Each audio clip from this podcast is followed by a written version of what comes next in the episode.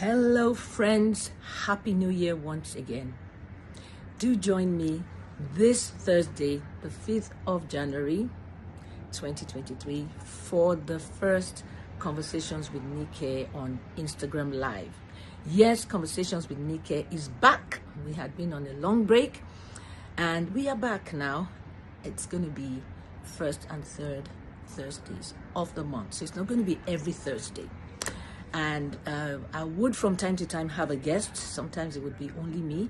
We will be discussing various issues, topics that you would want us to discuss. Over the years, people have suggested various topics, and I have sometimes gone with what was just put in my heart.